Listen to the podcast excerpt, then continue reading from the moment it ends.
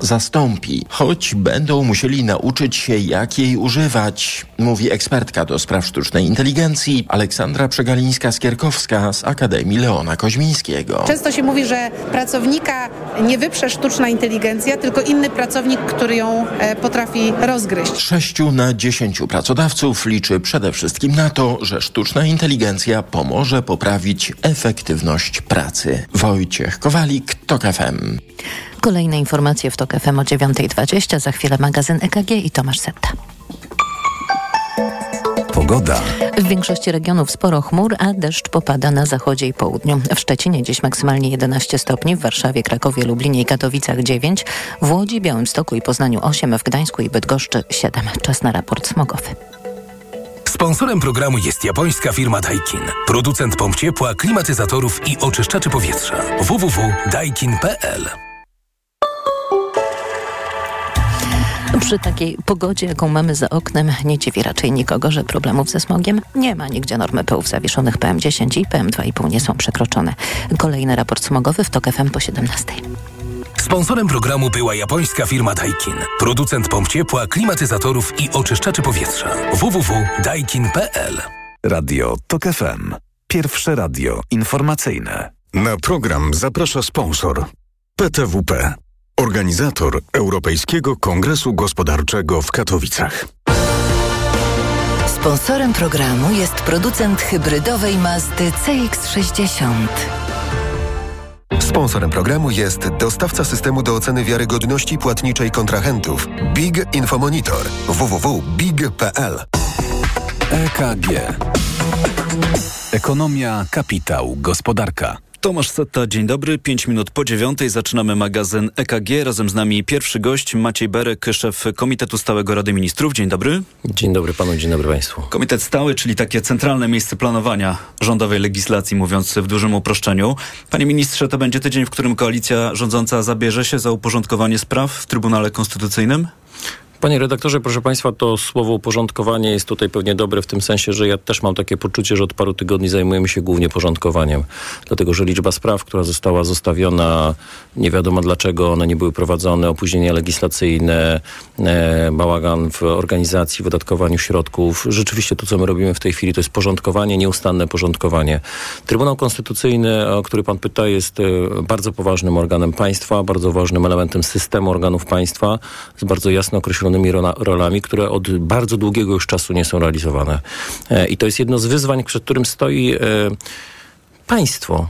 A my, jako ci, którzy wzięliśmy odpowiedzialność za to państwo, za prowadzenie spraw tego państwa, czujemy się w obowiązku doprowadzenia do sytuacji, w której Trybunał Konstytucyjny zacznie na nowo wykonywać swoje zadania. Bo dzisiaj, jak rozumiem, pan się skłania do takiej tezy, że Trybunału Konstytucyjnego de facto w Polsce nie ma.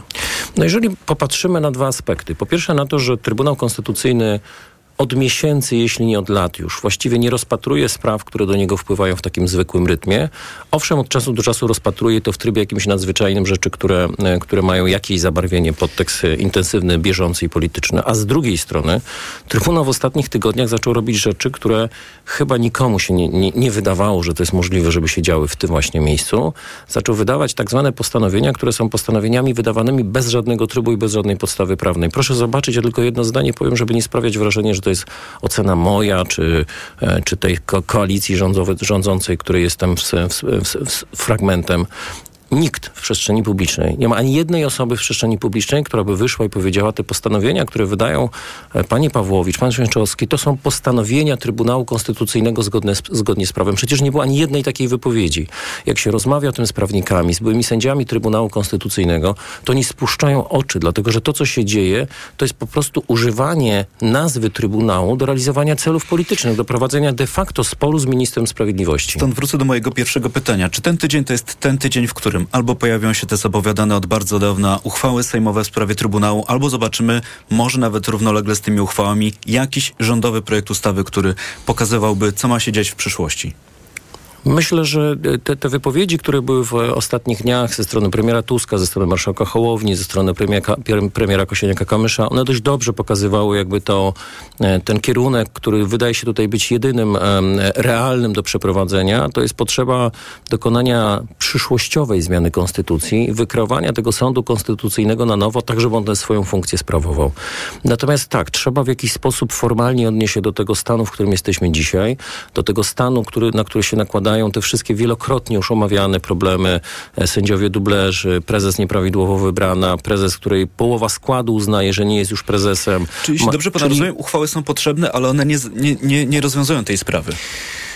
Żeby rozwiązać te sprawy, musimy docelowo zmienić, jakby zresetować, pojawiło się takie pojęcie, ono chyba tutaj jest faktycznie, faktycznie adekwatne, zresetować Trybunał, czyli ustawić go, ustanowić go na nowo, dlatego że my go de facto nie mamy. I to można zrobić tylko, jak rozumiem, w trybie zmiany konstytucji. Do tego jest potrzebna zmiana konstytucji, żeby to zrobić w, w sposób legalny, poprawny, kompletny, tylko żeby to do tej zmiany konstytucji doszło, to oczywiście musi być większość konstytucyjna w jednej i w drugiej izby, izbie, której na dzisiaj nie widać i pewnie trzeba położyć ten, ten temat na stole prac parlamentarnych i jako wyzwanie polityczne i, no i poczekać, aż się ta większość będzie mogła ukonstytuować. Natomiast tak, trzeba dzisiaj gdzieś powiedzieć i wydaje się, że parlament, Sejm jest tutaj najbardziej właściwym e, organem, podmiotem do tego, żeby stwierdzić, z czym my w tej chwili mamy do czynienia w państwie. Jak mają się zachowywać radcowie prawni, adwokaci, sędziowie, jak się odnosić do tej aktywności tego, co się dzisiaj jeszcze nazywa Trybunałem Konstytucyjnym. Jasne. A jeszcze raz, poważę się powiedzieć, to chyba w praktyce już Trybunałem nie jest. Z tym, że wciąż nie usłyszałem odpowiedzi na pytanie, czy w tym tygodniu ten proces już się zacznie. Dlatego, że celowo nie chcę tutaj kłaść zobowiązania, że to będzie ten tydzień. Myślę, że to są rzeczywiście najbliższe dni, dlatego, że problem, sytuacja, wyzwanie nabrzmiały już tak bardzo, że trzeba to rzeczywiście rozwiązać. E, marszałek Hołownia powiedział, że to jest w tej chwili kwestia pracy nad takim detalizowaniem pewnych elementów e, tej, e, tej uchwały, która się ma pojawić. Te prace się rzeczywiście finalizują. Myślę, że możemy się spodziewać tego, że to jest kwestia naprawdę najbliższych dni. Mówi pan, że Trybunału nie ma. Z drugiej strony no, sędziowie są i w tym Trybunale jest też budżet państwa na ten rok. Czy koalicja rządząca jest przygotowana na każdy możliwy scenariusz, jeśli chodzi o rozstrzygnięcie w tej sprawie? Tak, musimy być przygotowani na każdy scenariusz. Słyszeliśmy zapowiedź prezydenta mówiącego o tym, że będzie odsyłał każdą ustawę uchwaloną w tej chwili przez Sejm e, do Trybunału z tego samego powodu. I co z tym zrobi koalicja? Ja przede wszystkim bym się zapytał, co zrobi prezydent, dlatego że ja mówię, powiedziałem już też gdzieś, że to nie jest kwestia zapowiedzi, to jest kwestia realizacji. My za, za kilka dni z parlamentu wyjdzie ustawa, która przedłuża status e, uchodźców z Ukrainy, którzy przebywają na terenie Polski. I naprawdę jestem ciekaw, e, i to nie jest ciekawość polityczna, tylko taka ciekawość obywatelska i prawna, czy prezydent tę ustawę też uzna za niezgodną z konstytucją? Ustawa, której, której, bez której tak naprawdę e, ta fala uchodźców, której, której Polska udzieliła schronienia, wsparcia i udziela nadal, e, stanie się w sytuacji grupy, która jest pozbawiona jakiegokolwiek wsparcia ze strony państwa. Tak naprawdę powinna być natychmiast zawrócona do swojego kraju. Gdyby to tak bardzo ściśle prawniczo traktować, przecież wiadomo, że tego nikt nie zrobi. Bardzo jestem ciekaw, czy prezydent tę ustawę też skieruje do Trybunału, a jeśli ją skieruje, to czy Trybunał będzie ją oceniał tak samo, będzie ją oceniał jak budżet państwa, czy może jedną ustawę oceni, a drugą znowuż odłoży na półkę, na której będzie leżała i wracamy do tego, że albo jest Trybunał, którego działalność jest jakoś włożona w ramy prawne i trzyma się jednolitego schematu postępowania, albo nieuchronnie prowadzi nas to do wniosku, że my mamy ciało, które uczestniczy w rozrywce politycznej, a nie jest sądem konstytucyjnym. Przypomnę, że Państwa gościem w magazynie EKG jest dziś szef Komitetu Stałego Rady Ministrów, pan Maciej Berek. Panie ministrze, to Zostawiając temat Trybunału i przejdźmy do spraw być może bliższych także naszym słuchaczkom i słuchaczom, co z projektem w sprawie wakacji kredytowych? Projekt wakacji kredytowych jest prowadzony przez ministra finansów. Od początku zapowiedź była taka, żeby rozwiązania, które wprowadziła poprzednia ekipa co do zasady, przynajmniej w tym początkowym okresie starać się utrzymywać. Wielokrotnie padały deklaracje, że rozwiązania, które są mechanizmami wsparcia będą utrzymane, żeby nikt nie miał tej obawy, że nagle zostanie ich pozbawiony. Tylko, I rozwiązanie... te obawy są, bo pierwszy kwartał, jesteśmy już w połowie tego pierwszego kwartału, a gotowej ustawy wciąż nie ma. Ustawa jest gotowa w sensie rozwiązania legislacyjnego, które jest przygotowane, projektu, który jest przygotowany, on został już nawet skierowany na posiedzenie Rady Ministrów. Rozmawialiśmy o tym z ministrem finansów, oczywiście także w kontekście kalendarza i jeszcze raz powiem, że naprawdę jest tak wiele rzeczy, które wymagały dogonienia i, i ratowania i naprawiania w tych pierwszych tygodniach, że być może pierwsze kroki, pamiętajmy też o tym, że ten, ten, ten rząd powstał tak późno, jak to tylko było możliwe z punktu widzenia, widzenia tych, którzy władzę oddawali z punktu ja to wszystko widzenia rozumiem, ale za chwilę skończy się czas tej taryfy ulgowej. Dopytam może bardziej konkretnie, bo wiemy, jak funkcjonowało to rozwiązanie do tej pory. To, było, to była możliwość zawieszenia, zawieszenia jednej raty na kwartał. Czy gdyby się nie udało w pierwszym kwartale przyjąć tej ustawy, to czy... To wprowadzimy rozwiązanie takie, w którym będzie można tę jedną ratę, przepraszam, że wszedłem panu w słowo, będzie można jakby odzyskać. Cztery raty w, w ramach jednego roku kalendarzowego, nawet gdyby ustawa pojawiła się powiedzmy na początku drugiego kwartału, to ta jedna rata z pierwszego kwartału będzie do odzyskania w kolejnych interwałach. Być może już w drugim kwartale. Minister Finansów o tym wie i jest do tego legislacyjnie przygotowany. Czyli tak, żeby w skali całego roku to były cztery raty, tak. czyli tak jak w roku poprzednim. Tutaj Dokładnie się nic tak. nie zmieni. Nie wiem, na ile pan jest wdrożony w szczegóły tej ustawy, bo tu się pojawiła jeszcze jedna wątpliwość. E, to nie będzie tak szeroko zaadresowane rozwiązanie, jak było w poprzednim roku, tylko e, będzie próba bardziej precyzyjnego wycelowania tej pomocy.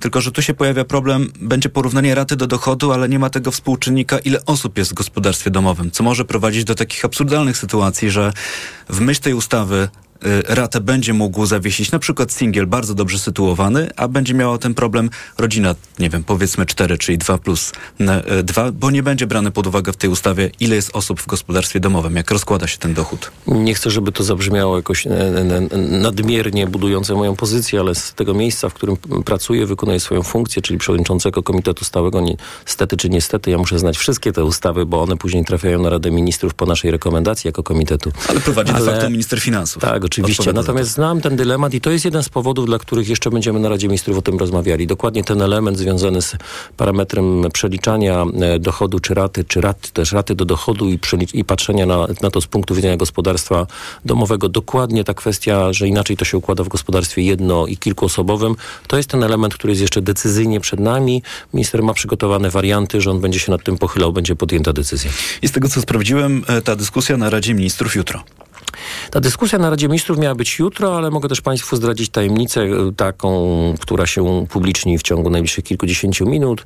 Premier podjął decyzję, że ze względu na tę Radę Gabinetową, którą mamy zapowiedzianą przez prezydenta jutro na godzinę 13, jutro Rada Ministrów spotka się tylko na takim roboczym e, spotkaniu właśnie, nie, a nie posiedzeniu, e, ponieważ jest zbyt krótki tak naprawdę interwał. Jeśli o 13 mam być u prezydenta, posiedzenia Rady Ministrów są o 11. Właściwie nie byłoby przestrzeni do tego, żeby spokojnie właśnie o wakacjach kredytowych porozmawiać, więc nomen omen, musimy o tydzień odroczyć sprawę wakacji kredytowych. Jutro spotkamy się przed Radą Gabinetową, żeby podyskutować o sprawach bieżących i o Radzie Gabinetowej, na którą jedziemy na 13 na zaproszenie prezydenta, a wakacjami kredytowymi zajmiemy się na następnym posiedzeniu. To na koniec jeszcze jedna sprawa. W zeszłym tygodniu Polska 2050 zapowiedziała swój własny projekt dotyczący odpolitycznienia spółek Skarbu Państwa. Pytanie, czy wedle pańskiej wiedzy to będzie projekt wyłącznie tej partii, czy w konsekwencji wspólny projekt całej koalicji, projekt rządowy? Na razie zapowiedziała to, zapowiedział to koalicjant Polska 2050. Myślę, że za, zapowiedzieli to e, nasi koalicjanci, dlatego że chcieli ten projekt pokazać.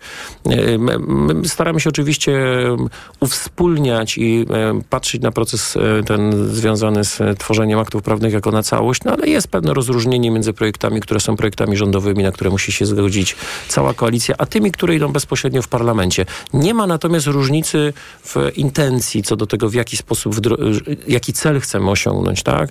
Czyli to, żeby zapewnić profesjonalny i prawidłowo dobierany skład osób, które pełnią funkcje, czy wchodzą w skład organów spółek e, Skarbu Państwa z udziałem Skarbu Państwa. Ścieżki dojścia być może trochę się różnią w tych projektach. To na koniec zapytam pana też jako legislatora, to będzie trudne i filozoficzne pytanie zarazem. Czy da się w przepisach zapisać coś takiego jak przyzwoitość? Bo wydaje się, że to jest problem w przypadku przepisów, na przykład te, które mieliśmy dotyczące Trybunału, czy właśnie obsady spółek Skarbu Państwa. Toczy się też spór o styl prezesury mm, szefa Narodowego Banku Polskiego. I tak się zastanawiam, czy, czy po prostu da się w przepisach coś takiego zagwarantować. System prawny to są przepisy, które są ujęte w różne akty prawne pochodzące od parlamentu, od innych uprawnionych organów. A na końcu ludzie, którzy je stosują. Zwyczaj i kultura polityczna. Im mniej tego ostatniego, im mniej kultury politycznej, tym bardziej przepisy muszą stać się detaliczne. Ja czasami mówię, że jak nie ma kultury, jak nie ma rozumienia tego, po co państwo funkcjonuje, to trzeba zamieniać przepisy w receptę. To jest dramatyczne, bo wtedy się rozpisuje już tak naprawdę każdy element. Więc... Właśnie pytanie, czy da się zejść już na taki poziom detalu, mm, który nie sprawi, że te przepisy nie będą funkcjonować dobrze? Że to będzie przeregulowane znowu? To jest zawsze takie ryzyko, że przepisy zbyt, zbyt szczegółowe stają się nadmiernie, e, stają się właśnie nadmiernie szczegółowe, nadmiernie detaliczne.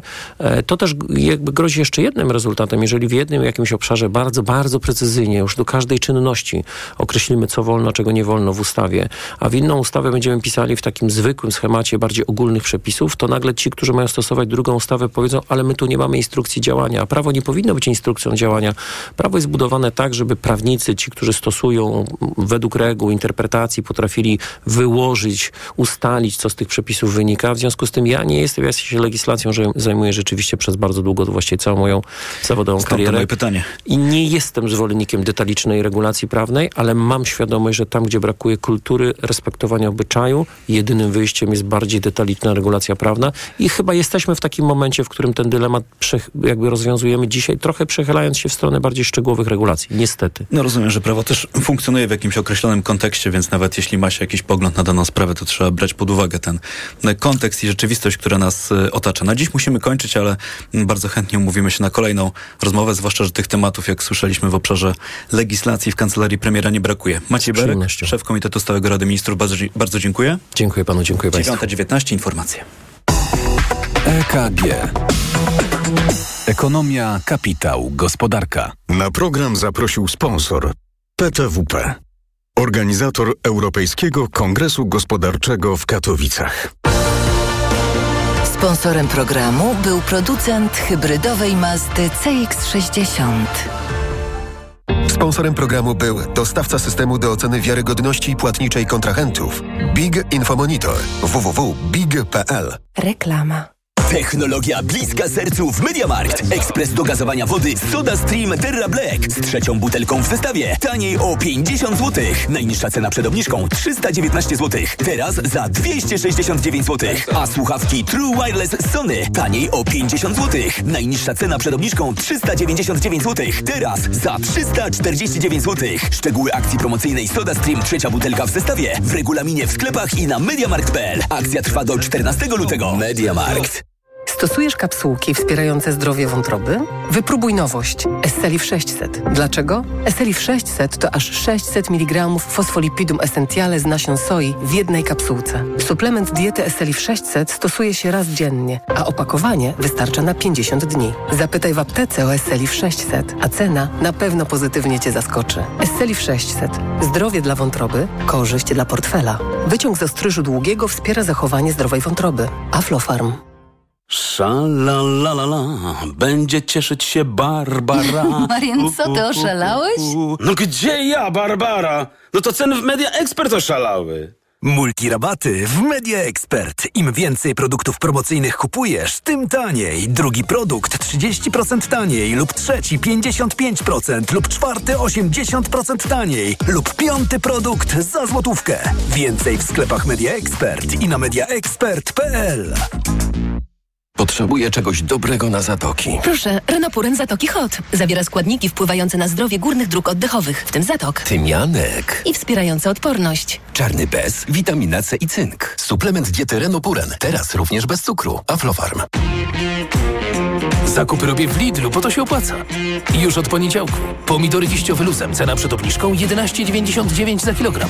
A teraz 41% taniej. Tylko 6,99 za kilogram.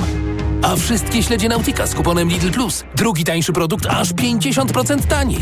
Tak, drugi tańszy produkt aż 50% taniej. Szczegóły promocji w aplikacji Lidl Plus. Dla takich oszczędności zakupy robię w Lidlu. Tyle się teraz słyszy o wszawicy. Codziennie sprawdzam głowę Ali. Boję się, że znowu złapie wszy.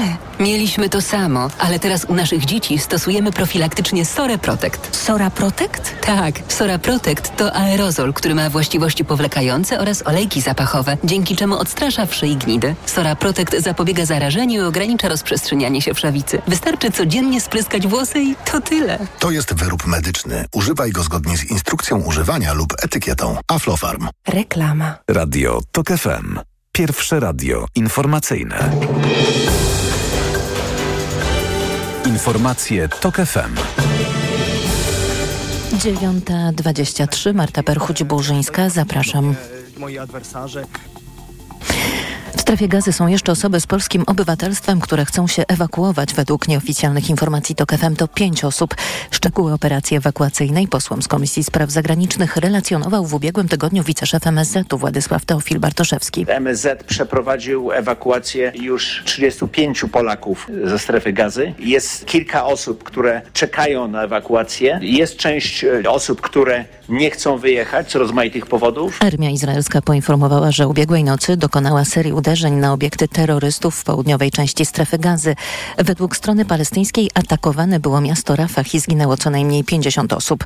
Wcześniej Hamas ostrzegał, że izraelska ofensywa lądowa na Rafah oznaczałaby wysadzenie w powietrze negocjacji dotyczących wymiany zakładników.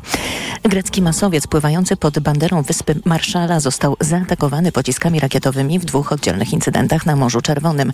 Jednostka została trafiona, jej prawa burta uszkodzona, załoga nie ucierpiała.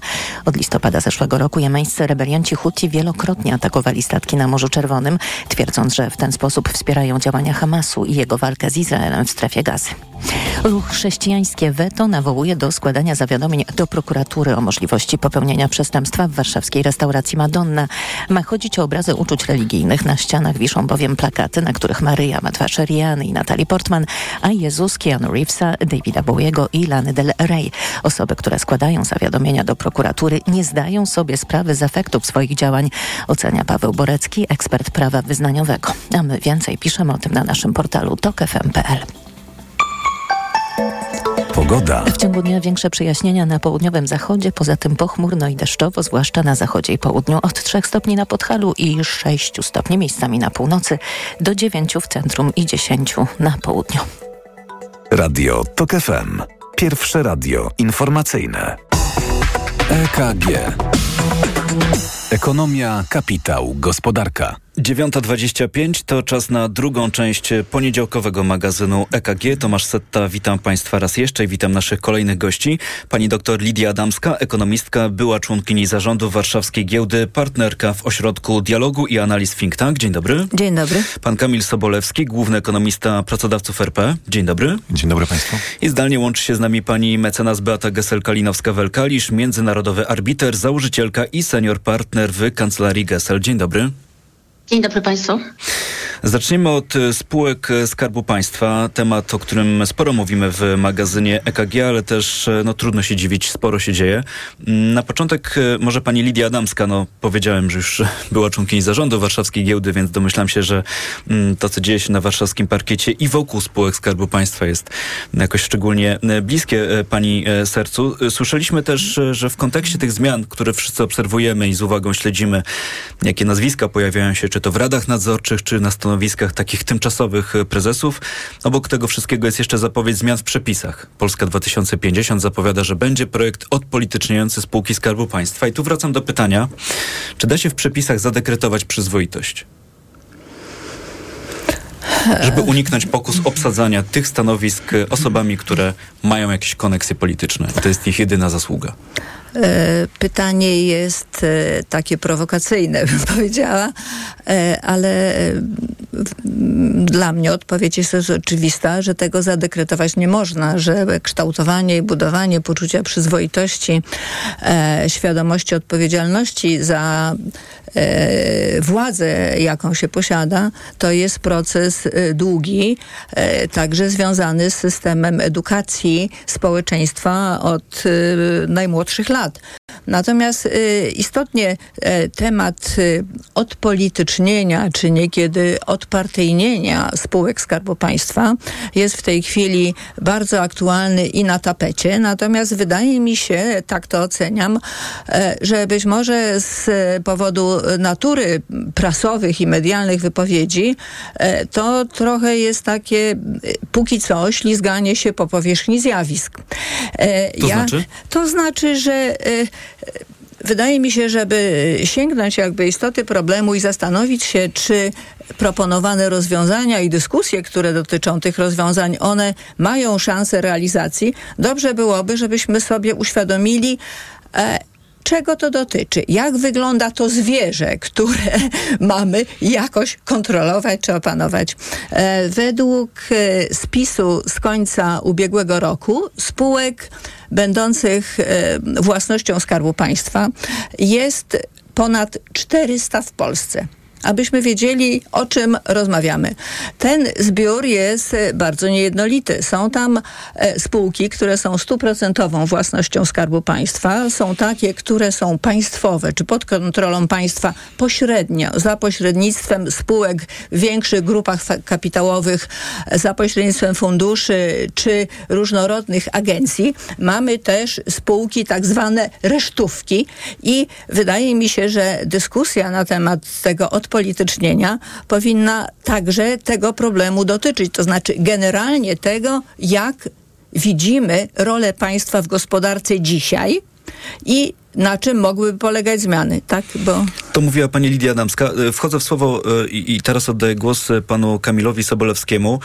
Czy, czy pańskim zdaniem to w ogóle dobrze, że toczymy debatę na ten temat, bo może część osób to nudzi. Może ktoś uważa, że to jest tylko taka kwestia, która rozgrzewa nas, ekspertów, dziennikarzy, bo pojawiają się tam nazwiska, które znamy, skąd się kojarzymy, a gdzieś na końcu drogi to może wcale nie jest taka ważna sprawa. Na końcu wszyscy korzystamy albo tracimy na tym, jak funkcjonuje gospodarka.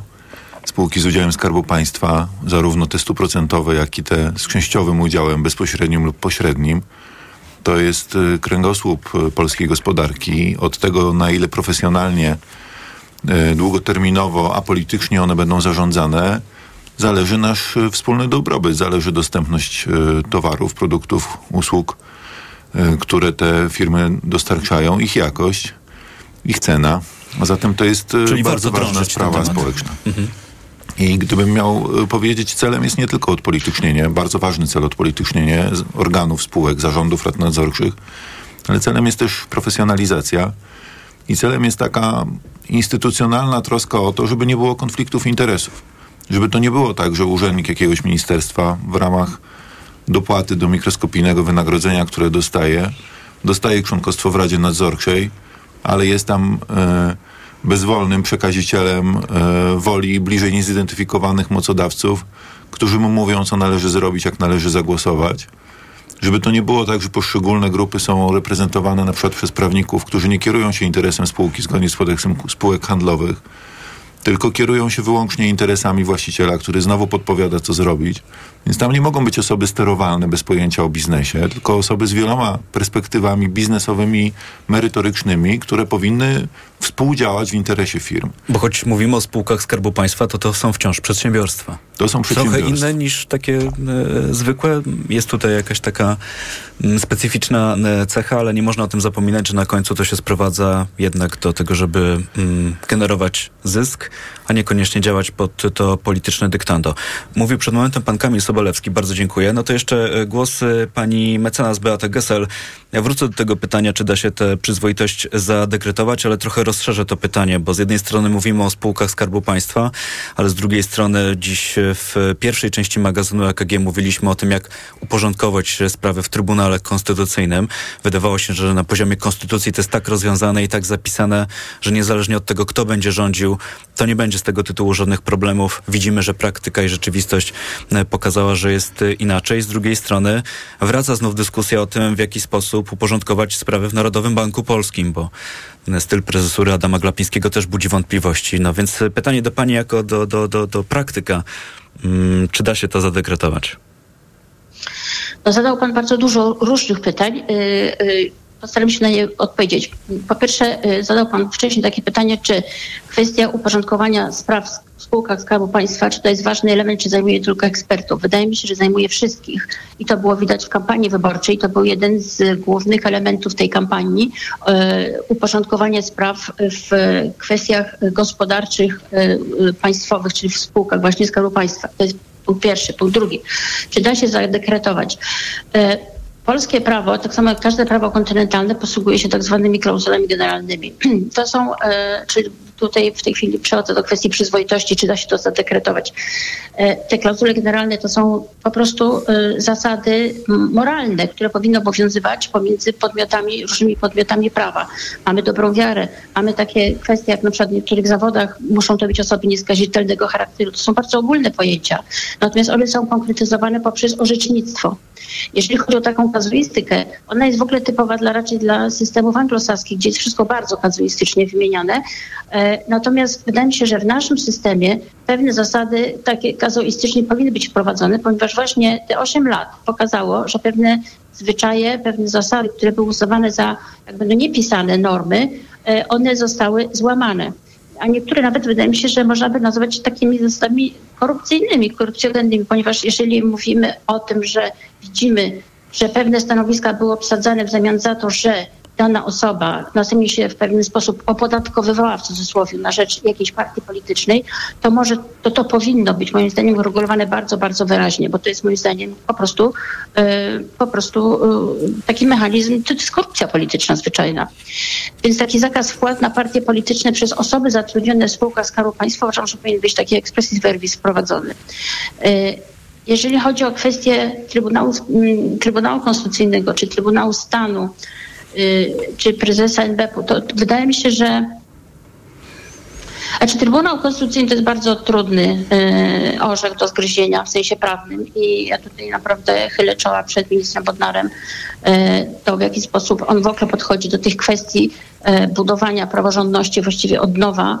Y, ja, ja nie jestem konstytucjonalistą, ale y, w tym systemie, jaki mamy, chyba bardziej bym się przychylała do tych stanowisk, które mówią o tym, że przez to, że jakby był ten błąd podstawowy, jeżeli chodzi o, o Trybunał Konstytucyjny, czyli nie za, e, nie za przysiężenie tych pierwszych e, sędziów, e, kwestia sędziów dublerów, kwestia konfliktu interesów, jaki jest w tej chwili bardzo mocny, jeżeli chodzi o co najmniej dwóch sędziów Trybunału Konstytucyjnego, to wymaga, to wymaga ingerencji tego, nie wiem, szybko nie da zrobić, ale wydaje się, że jedyny sposób, w jaki można to zrobić, to właśnie za pomocą uchwał, uchwał parlamentarnych. No właśnie najlepszy dowód na to, że nie da się tego szybko zrobić, e, mamy w postaci tego, że dyskusja dotycząca uchwał, treści tego, czy pojawią się w Sejmie i będą głosowane, ta dyskusja trwa już bardzo długo i też dzisiaj mm, pytaliśmy o to przedstawiciela rządu. No trudno się spodziewać, że mm, zwiąże się rząd jakimś konkretnym terminem. Jak będzie gotowy do przeprowadzenia tych zmian, to będzie o tych e, zmianach ja informować. Ja myślę, że po prostu nie, nie, nie, powinniśmy być aż tak niecierpliwi, bo ja mam takie poczucie, że rząd po prostu w, w, tej chwili prowadzi sprawy na wielu, wielu, wielu frontach, a my po prostu tak dociskamy, dlaczego jeszcze nie ma tej uchwały, dlaczego jeszcze nie ma. To niech sobie rząd dobrze przemyśli, co chce zrobić, żeby to nie budziło wątpliwości u, co najmniej u większości prawników, więc ja bym tak nie naciskała bardzo mocno i niecierpliwiła się. No, Cóż mogę powiedzieć, taka e, praca, kiedyś była taka zasada chyba te 100 dni pokoju, e, spokoju dla e, każdego nowego rządu, no to jeszcze te 100 dni spokoju to Ale ten rząd nie ma 100 marca. dni spokoju. Ten rząd nie ma 100 dni spokoju. Nikt nie mówił, że będzie łatwo, ale naszą pracą jest oczywiście to, żeby przyglądać się temu, co rząd robi i co planuje w tych kluczowych sprawach zrobić. Te 100 dni to chyba 21 marca, jeśli dobrze pamiętam, więc powoli kończy się ten czas też takiej taryfy ulgowej na uporządkowanie różnych technicznych spraw. Trzeba przejść do podejmowania decyzji. Trwa magazyn EKG. W naszym studiu Lidia Adamska i Kamil Sobolewski. Zdalnie łączy się z nami też pani mecenas Beata Gessel, a my do naszej dyskusji wracamy tuż po informacjach. EKG. Ekonomia, kapitał, gospodarka. Reklama. RTV Euro AGD. Czyszczenie magazynów w euro. Wielka kulminacja produktów w przecenie. iPhone 13. Pamięć 128 giga. Najniższa teraz ostatnich 30 dni przed obniżką to 3099. Teraz za 2999 zł. I aż 30 raty 0% na cały asortyment. Z wyłączeniem produktów Apple. I do czerwca nie płacisz. RRSO 0%. Promocja ratalna do czwartku. Szczegóły i regulamin w sklepach i na euro.com.pl co można kupić za 40 groszy? dwie kostki czekolady, pół jajka albo dzienną porcję witamin i minerałów, bo tylko tyle kosztuje jedna tabletka ActiVitaminer Senior D3. Suplementy diety ActiVitaminer Senior D3 to witaminy i minerały wzbogacone aż o 2000 jednostek witaminy D3, tak potrzebnej jesienią i zimą. ActiVitaminer Senior D3 znajdziesz w swojej aptece w bardzo dobrej cenie. Witamina D pomaga w prawidłowym funkcjonowaniu układu odpornościowego. Aflofarm. Więcej na vitaminer.pl. Przeceny na walentynki w Media Expert. Smartfony, smartwatche, laptopy, głośniki i słuchawki bezprzewodowe, depilatory świetlne, ekspresy do kawy w super niskich cenach. Walentynki w Media Expert. Pędzle w górę i łapiemy okazję. Kup białą farbę w Castoramie i otrzymaj kupon o wartości 20 zł za każde wydane 100 na farby białe. Tylko do poniedziałku. W sklepach i na castorama.pl, a potem maluj na biało i śpiewaj. Castorama, wnętrza Castorama. Dzieci są różne, tak samo jak kaszel, który je męczy. To jest Zosia, która ma kaszel suchy. A to jest Antek, którego dopadł kaszel mokry. A to... Nie wiesz, jaki kaszel ma twoje dziecko, ale wiesz, jaki syrop wybrać. Wyrób medyczny Herbapekt Junior bez cukru jest skuteczny w każdym rodzaju kaszlu. Zarówno w suchym, jak i mokrym. Herbapekt Junior numer jeden na kaszel suchy i mokry. To jest wyrób medyczny. Używaj go zgodnie z instrukcją używania lub etykietą. Ułagodzenie każdego rodzaju kaszlu, zmniejszenie częstotliwości kaszlu, ułatwienie odkrztuszania. Aflofarm. Czy wypłata może zależeć od płci? Czy zdjęcie w CV jest ważne? Czy twoje życie prywatne powinno decydować o zatrudnieniu? W Lidlu odpowiedź na te pytania jest prosta. Dla nas liczą się twoje kompetencje. Choć jesteśmy różni, tworzymy jeden zespół, w którym wszyscy mamy równe szanse. Benefity są dla każdego, a wypłata jest zawsze na czas. Tak można pracować. Razem w Lidlu. Sprawdź na kariera lidl.pl. Proszę, pane okulary. Warto też kupić suplement diety Maxiluten D3. Maxiluten D3? Tak, ma wysoką dawkę luteiny oraz składniki wspierające wzrok, cynk i wyciąg z róży stulistnej, a dodatkowo również wysoką dawkę witaminy D3. Maxiluten D3. Aflofarm. Tworzysz obrazy? Studiujesz sztukę? A może znasz obiecującą twórczynię lub twórcę?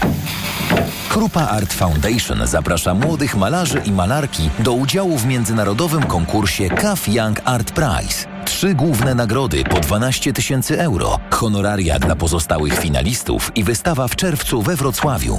Na zgłoszenia czekamy do 31 marca. Szczegóły na krupaartfoundation.pl Kiedy mój Tadzio zaczyna chorować, nie czekam aż infekcja się rozwinie. Od razu sięgam po odpowiedni lek. Wybieram Lipomal. Syrop z wyciągiem z lipy przeznaczony do stosowania w pierwszej fazie infekcji. Lipomal to sprawdzone rozwiązanie, które wspomaga w stanach gorączkowych, przeziębieniu i kaszlu. Syrop 97 mg na 5 ml. Wyciąg suchy z lipy na potnie w stanach gorączkowych. Aflofarm. To jest lek. Dla bezpieczeństwa stosuj go zgodnie z ulotką dołączoną do opakowania. Nie przekraczaj maksymalnej dawki leku. W przypadku wątpliwości skonsultuj się z lekarzem lub farmaceutą. Reklama. Radio TOK FM. Pierwsze radio informacyjne. Informacje TOK FM. 9.40 Marta Perchuć-Burzyńska. Zapraszam. Wsparcie dla walczącej z Rosją Ukrainy będzie jednym z głównych tematów dzisiejszych spotkań premiera Donalda Tuska w Paryżu i w Berlinie. W stolicy Francji szef polskiego rządu spotka się z prezydentem Emmanuelem Macronem, w stolicy Niemiec z kanclerzem Olafem Scholzem. Kto ma największe szanse, żeby w przyszłym roku zostać prezydentem Polski? Jak wynika z sondażu przeprowadzonego przez Ibris dla Radia Z, najlepsze notowania ma Rafał Trzaskowski. Za plecami prezydenta Warszawy znalazł się marszałek Sejmu Szymon Hołownia. Po rezygnacji Katalin Nowak ze stanowiska prezydenta Węgier Zgromadzenie Narodowe wybierze nową głowę państwa w marcu, zapowiedział szef grupy parlamentarnej Fidesu. Katalin Nowak ogłosiła w sobotę swoją rezygnację po tym, jak znalazła się pod rosnącą presją w związku z ułaskawieniem mężczyzny skazanego za współudział w tuszowaniu sprawy o wykorzystywanie seksualne dzieci. Rozpoczęły się ferie zimowe dla uczniów szkół w województwach kujawsko-pomorskim, lubuskim, świętokrzyskim, a także w Wielkopolsce i w Małopolsce. Kraków przygotował specjalne turnusy dla dzieci z niepełnosprawnościami, mówi Elżbieta Kojs-Żurek z Urzędu Miasta. To jest absolutnie bezpłatne dla rodziców. W tym roku chcemy, aby ponad 230 dzieci z tego mogło skorzystać, więc myślę, że oferta jest bogata. Ferie w Małopolsce potrwają do 25 lutego, a w przypadającym dziś ogólnopolskim Dniu Opiekuna rusza kampania społeczna Póki my żyjemy. Ma pokazać brak systemowego wsparcia dla opiekunów osób z niepełnosprawnościami.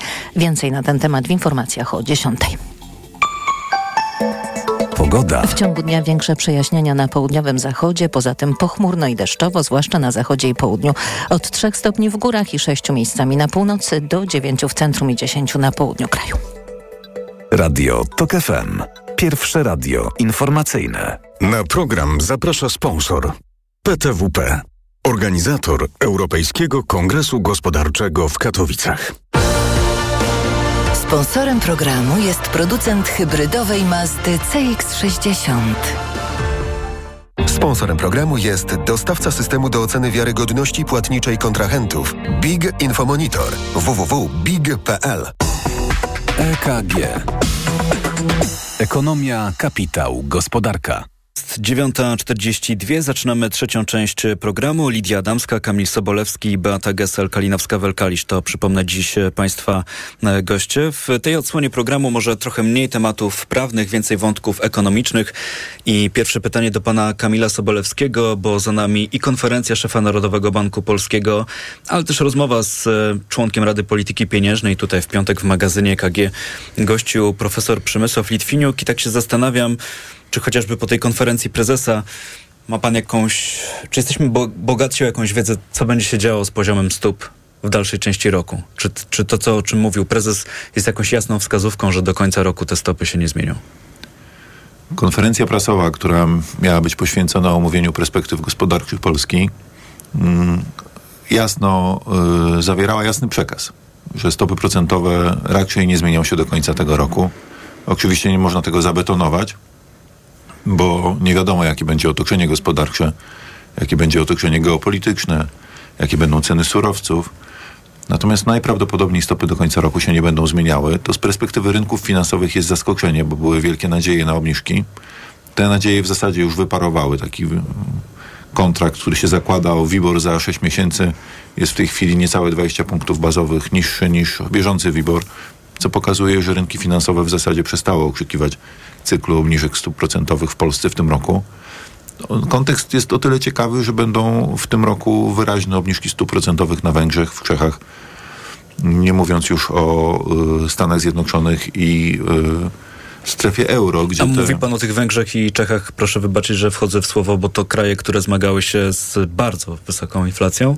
Mówię o tym dlatego, że będzie taki kontekst obniżkowy, w którym bardzo trudno uzasadnić bycie innym. Tak, tak jakby te polskie zjawiska inflacyjne się oderwały. W Być innym w skali regionu. W skali regionu, nawet w skali świata, bo ten, tendencja jest e, dość globalna. Część rynków wschodzących, które pierwsze podnosiły stopy, już w tej chwili je obniża. Mhm. W związku z tym e, no, na pewno nie jest to taki, taka deklaracja stuprocentowa. Myślę, że obniżki stóp procentowych w tym roku ciągle są bardziej prawdopodobne niż podwyżki. Natomiast y, zapowiedź prezesa Glapińskiego jest zgodna z moim scenariuszem z początku roku. Uważam, że dotychczasowe obniżki stóp procentowych były nieuzasadnione merytorycznie, a politycznie. Po zmianie władzy obawiam się, że skończyła się chęć wspierania polityki gospodarczej rządu w sytuacji, kiedy inflacja wyraźnie przekracza cel inflacyjny. No to też można było między wierszami, tak mi się wydaje, wyczytać y, mm, w tej konferencji prezesa y, Glapińskiego, bo przebijał się z tego moim zdaniem taki dosyć jasny i prosty przekaz. E, inflacja spada i to jest zasługa Narodowego Banku Polskiego, Rady Polityki Pieniężnej, ale może bardzo wyraźnie odbić w drugiej połowie roku z winy rządu bo musi coś zrobić z cenami energii, czy z zerowym wciąż watem na żywność? Inflacja faktycznie w marcu, kwietniu tego roku y, spadnie w okolice 3% i prawdopodobnie propaganda sukcesu będzie mogła odtrąbić powrót inflacji do celu. Ja ten powrót będę nazywał ciągle wizytą inflacji w celu, tylko na chwilę. Potem inflacja wzrośnie do 5% według najbardziej optymistycznych szacunków. Ja mam raczej szacunek 7% do końca roku. Jest to pokłosie szeregu decyzji politycznych poprzedniego rządu i nadmiernie luźnej polityki monetarnej w ostatnim roku. I w związku z tym, e, w mojej ocenie, e, ten bank centralny paradoksalnie będzie teraz w miarę merytoryczny, stosując e, zasadę niewspierania rządu przy zbyt wysokiej inflacji. To mówił pan Kamil Sobolewski i pani Lidia Adamska. Coś dodajemy, czy Przechodzimy dalej. Jeśli przechodzimy e, dalej, to tylko dla Państwa informacja, to dzisiaj się okazało w naszej pierwszej rozmowie w magazynie EKG w temacie stóp procentowych ważna kwestia, czyli co dalej z pomysłem na wakacje kredytowe. E, rząd miał się tym projektem zająć na jutrzejszym posiedzeniu Rady Ministrów, ale w związku z Radą Gabinetową, czyli mówimy o tym posiedzeniu rządu z udziałem prezydenta, jutro będzie tylko takie robocze spotkanie, nieformalna Rada Ministrów, więc temat wakacji kredytowych, tego projektu, na który być może także część z Państwa naszych słuchaczek i słuchaczy czeka. Ten temat przesuwa się o kolejny tydzień, ale padła też bardzo ważna zapowiedź, że jeśli mm, w ciągu pierwszego kwartału nie uda się tych przepisów uchwalić, to wciąż będzie można zawiesić e, jedną ratę kredytu w tym kwartale, tylko to się wydarzy później, w trakcie roku. Generalnie intencja jest taka, żeby w skali roku móc zawiesić e, w sumie cztery raty, nawet jeśli w pierwszym kwartale tych przepisów nie będzie. EKG. No dobrze, to co? To przechodzimy do zdziwień w magazynie EKG. E, może jeszcze inne tematy nam się ujawnią. Pani Lidia Adamska na początek. E, to może zanim e, przedstawię zdziwienie, to chciałabym nawiązać do naszej rozmowy sprzed przerwy na temat e, spółek Skarbu Państwa, ale z giełdowej perspektywy i tego, co mówiliśmy na temat odpartyjnienia czy odpolitycznienia spółek.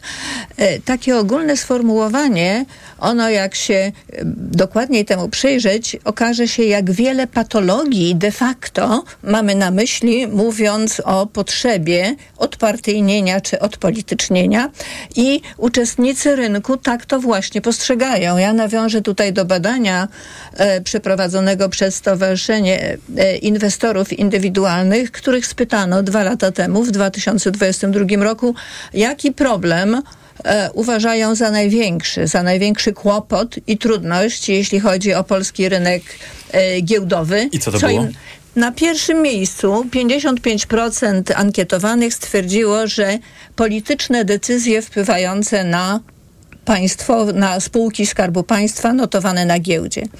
I wydaje się, że to jednoznacznie pokazuje, co uczestnicy rynku mają na myśli, a także w jaki sposób wyjaśnia to, dlaczego WIG20 przez ostatnie 8 lat kształtował się tak, a nie inaczej. To znaczy, Bo że tu warto dodać, że ważnym państwa, składnikiem tego tak. indeksu to są e, przepotężne spółki Skarbu Państwa i energetyczne, tak, i bankowe. Tak. Tak. Więc to jakby przesądzało o tym, co dzieje się na giełdzie. To, co złego się dzieje w tych spółkach, przekłada się na funkcjonowanie, funkcjonowanie giełdy. O tym, dlaczego ta dyskusja jest mhm. ważna, to mówiliśmy w poprzedniej części magazynu EKG. To tak, zrobimy, że do zdziwienia za moment wrócimy, e, ale tutaj zachowamy e, mm, pewną rotację, jeśli chodzi o dyskusję i pani Beata Geser-Kalinowska-Welkalisz teraz. Albo zdziwienie, albo jakieś nawiązanie do dyskusji. To już o nie, ja mam zależy. dzisiaj zdziwienie. Ja mam dzisiaj zdziwienie. To bardzo proszę. E, takie hasło podatkowy Trybunał Arbitrażowy. Funkcjonuje w Portugalii. Niedawno się z nim zetknęłam. On funkcjonuje od ponad 10 lat i moje zdziwienie jest takie, że po pierwsze taki obywatelski mechanizm do rozstrzygania sporów e, podatkowych może istnieć, a po drugie, że może istnieć w sposób y, taki z sukcesem, ponieważ ponad 1 czwarta spraw podatkowych jest w tym trybie rozpatrywana. To jest, to jest taki mechanizm jak zwykły arbitraż, to znaczy, że podatnik może sobie wybrać, czy skieruje sprawę podatkową do sądu państwowego, czy do sądu arbitrażowego. Arbitraż funkcjonuje jako taki zwykły arbitraż, wybiera się arbitrów z listy arbitrów, podatnik wybiera jednego arbitra, urząd podatkowy drugiego arbitra, wybiera się trzeciego.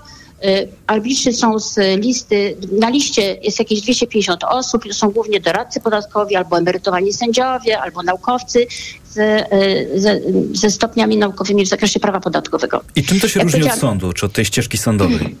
No więc w ogóle dlaczego został ten Trybunał powołany? Bo okazało się, że sprawy podatkowe są rozstrzygane przez prawie 10 lat. W pierwszej instancji 37 miesięcy średnio było. Natomiast no u nas jest tak samo, pieniądze są przez Urząd Podatkowy y, wpłacane. Podatki są na dzisiaj, a rozstrzygana sprawa jest jakiś czas później. Więc okazało się, że te, to było takie, takie remedium na to, żeby skrócić te postępowania podatkowe, po pierwsze. I y, okazuje się, że te sprawy, które są rozstrzygane, rozstrzygane są mniej więcej w, y, nie wiem, 4-5 miesięcy. E, więc to jest dość szybko. To duża różnica w porównaniu do tych 10 bardzo, lat. Bardzo duża różnica i ten cały ten, jakby, ten sąd arbitrażowy, administracyjny został stworzony zarówno przez organizacje pozarządowe, jak i przez Ministerstwo Finansów, Ministra Sprawiedliwości, Urzędy Skarbowe i tak. Więc ja sobie tak wyobrażam i to jest mój jakby taki, taki apel do Ministra Sprawiedliwości, Ministra Finansów, że mając na uwadze to, ile u nas trwa załatwianie tych spraw podatkowych, że e, to jest może coś wartego zainteresowania. Jeśli to można zrobić dość szybko, ja sobie wyobrażam, że zarówno minister finansów, jak i minister sprawiedliwości, urzędy skarbowe, takie instytucje jak Lewiatan czy KI, które w ogóle mają doświadczenie w postępowaniach arbitrażowych, Jasne. Izba doradców podatkowych, że to jest coś, co naprawdę można zrobić dość szybko i to może po pierwsze usprawnić nasze postępowania, a po drugie jest jakiś element budujący nasze, nas jako społeczeństwo obywatelskie. Chociaż z drugiej strony muszę dodać, że mówiliśmy, że wymiar sprawiedliwości to jest ten obszar, w którym bardzo dużo się dzieje i jest jakieś takie oczekiwanie, żeby część decyzji zapadała szybko. Można mieć też inne podejście, czyli jakąś e, taryfę e, ulgową, więc nie wiem, czy to będzie na liście priorytetów, e, ale bardzo ciekawa, ciekawa koncepcja. Nie jestem tylko pewien, czy dobrze usłyszałem. Mówiliśmy o przykładzie Portugalii, bo coś nam tu przerwało. Tak, to była Portugalia. Ale tak dla, dla, dla jasności, żeby wszyscy wiedzieli, o czym mówimy. Pomysł nie jest polski, ale z drugiego końca kontynentu. To mówiła pani mecenas Beata Gessel, pan Kamil Sobolewski. Ja bym chciał krótko nawiązać do kwestii giełdy papierów wartościowych, bo Bardzo tam duże zmiany w Radzie Nadzorczej. Może wymienię panie e, Małgosia Rusewicz, wieloletni praktyk branży funduszy, Iwona Sroka, wieloletni prezes KDPW, Katarzyna Szwarc, e, zarówno z doświadczeniem urzędniczym, jak i biznesowym w radach nadzorczych. To są bardzo silni kandydaci, bardzo dobre nominacje i też myślę, że sama nominacja na prezesa giełdy, człowieka, który z małej prywatnej firmy zrobił potentata na rynku domów maklerskich, to y, dowód na to, że się tam te kadry bardzo profesjonalizują. Trudno mi też dopatrzeć się tam jakiejś prostej linii politycznej, po której miałoby to być wskazane, więc chyba z tym odpolitycznieniem mamy jaskółkę. Dobrą jaskółką jest również to, co się dzieje w y, niektórych y, zarządach, gdzie na przykład w PGE nie odwołano od razu wszystkich, tylko jest próba zachowania jakiegoś, jakiejś tam ciągłości y, pamięci korporacyjnej. To, o co mi się marzy z giełdą, to żeby to nie była perspektywa zysków targowiska, jedynego targowiska w okolicy i żeby zarząd giełdy nie był tylko odpowiedzialny za to, ile to targowisko zarabia, ale też e, za to, e, na ile zadowoleni są kupcy i klienci na tym targowisku, na ile można tanio i dobrze zrobić tam zakupy. Myślę, że zapewnienie firmom kapitału na rozwój to jest ogromnie ważna rola spółki giełda papierów wartościowych i nie jest ważniejsze od tej roli y, po prostu zarabianie tam pieniędzy. Duża praca do wykonania przed y, nowym kierownictwem giełdy. To na koniec jeszcze bardzo krótko pani Lidia Adamska. Y, chyba nie uciekniemy dzisiaj od spraw giełdowych. Odnosząc się do tych zmian, które ostatnio miały miejsce na giełdzie, tutaj wątków jest wiele, natomiast ja chciałabym też w kontekście naszej rozmowy wcześniejszej zwrócić zwrócić uwagę, że niezależnie od poziomu kompetencji i motywacji osób kierujących giełdą, trzeba mieć świadomość, że to, czy uda się odwrócić te niekorzystne tendencje giełdowe i e, w jaki sposób e, e, ograniczyć ryzyka marginalizacji polskiej giełdy zależy w mojej ocenie w przeważającej części od tego, co się dzieje w otoczeniu giełdowym. To znaczy między innymi od tego odpolitycznienia gospodarki, a także od tego, czy pojawi się jakiś pomysł na polski system emerytalny. Wydaje mi się, że jeśli tego nie będzie, to może się okazać, że najbardziej e, wytrwałe wysiłki osób to będzie za mało. Od giełdy nie uciekniemy, więc na giełdę jeszcze Państwa zabieram. Jak rozpoczyna nowy tydzień warszawski parkiet WIG, WIG20 w tej chwili na niewielkim plusie. WIG zyskuje 27%, WIG20 w górę o 31%, euro dziś po 4,32, dolar kosztuje 4 zł i 1 grosz, funt po 5 zł i 7 groszy i frank dziś po 4,58. A to był poniedziałkowy magazyn EKG. Bardzo dziękuję za naszą dyskusję. Lidia Adamska, Kamil Sobolewski i Beata Gesel-Kalinowska-Welkalisz byli dziś Państwa gośćmi. Wielkie dzięki jeszcze raz. Magazyn EKG przygotowała Olga Tanajewska, wydawał Maciej Jarząb, a zrealizowała Liwia Prądzyńska. Za moment w Radiu TOK FM o 10 informacje, a tuż po nich audycja Owczarek i Cezary Łasiczka. Tomasz Setta, dobrego tygodnia Państwu życzę i do usłyszenia. EKG. Ekonomia, kapitał, gospodarka. Na program zaprosił sponsor PTWP. Organizator Europejskiego Kongresu Gospodarczego w Katowicach. Sponsorem programu był producent hybrydowej Mazdy CX-60. Sponsorem programu był dostawca systemu do oceny wiarygodności płatniczej kontrahentów Big Infomonitor www.big.pl Lista przebojów to FM. Jakie radio? Taka lista. TOK 6. Posła Suskiego to już cała Polska wie. Darzę specjalnym uczuciem i w moim serduszku marszałkowskim ma y, specjalny pokoik. On czasami dość nerwowo reaguje na moje ciepłe słowa, które wypowiadam e, pod jego adresem, ale e, wiele nas łączy w tym sensie, że ja po prostu go bardzo lubię, mimo że czasami kompletnie nie rozumiem. Lista przebojów TOK FM. Słuchaj i głosuj na portalu informacyjnym tokefm.pl. Reklama. Dlaczego wybieramy Witotal dla kobiet?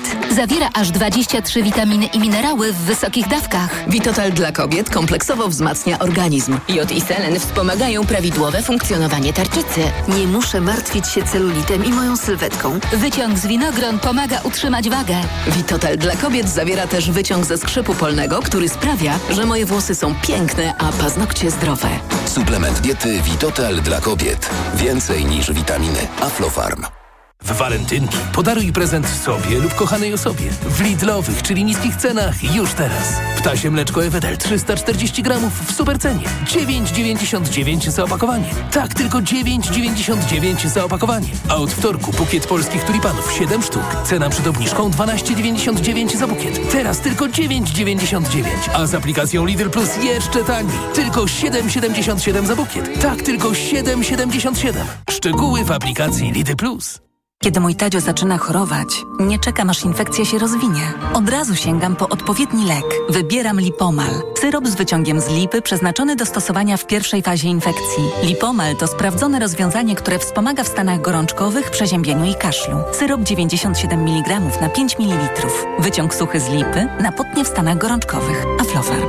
To jest lek. Dla bezpieczeństwa stosuj go zgodnie z ulotką dołączoną do opakowania. Nie przekraczaj maksymalnej dawki leku. W przypadku wątpliwości skonsultuj się z lekarzem lub farmaceutą. Tu Michał Sutowski z Krytyki Politycznej. Kiedy mówię, że edukacja pozwala ludziom kształtować swój los, a nauczyciele muszą być dobrze opłacani, wszyscy się zgadzają. Ale kiedy mówię, że to obowiązek państwa, słyszę, że to systemowa zmiana, na którą państwa nie stać. Państwa nie stać na bieda edukację. Ten system trzeba zmienić. Systemowe zmiany wspiera krytyka polityczna, a ty wesprzyj nas, rozliczając PIT. Bo żeby w Polsce dało się i chciało żyć, musi zmienić się wiele. Przekaż 1,5% na krytykę polityczną, czyli Stowarzyszenie imienia Stanisława Brzozowskiego, żeby niemożliwe stało się możliwe. Na odporność od dawna stosowałem witaminę C w dawce 1000 mg. A teraz zmieniłem swój produkt na Rutina C Max C1000. Nie zmieniłem dawki witaminy C, ale wzmocniłem orutozyt i uznane składniki wspomagające odporność. Suplement diety Rutina C Max C1000 w jednej tabletce zawiera aż 1000 mg witaminy C, a do tego rutozyt i sprawdzone substancje wspierające odporność, cynk, selen i witaminę D3. Rutina C Max C1000 to połączenie dwóch świetnych sposobów na odporność. Rutina C Max C1000. Odporność na potęgę. Aflofarm.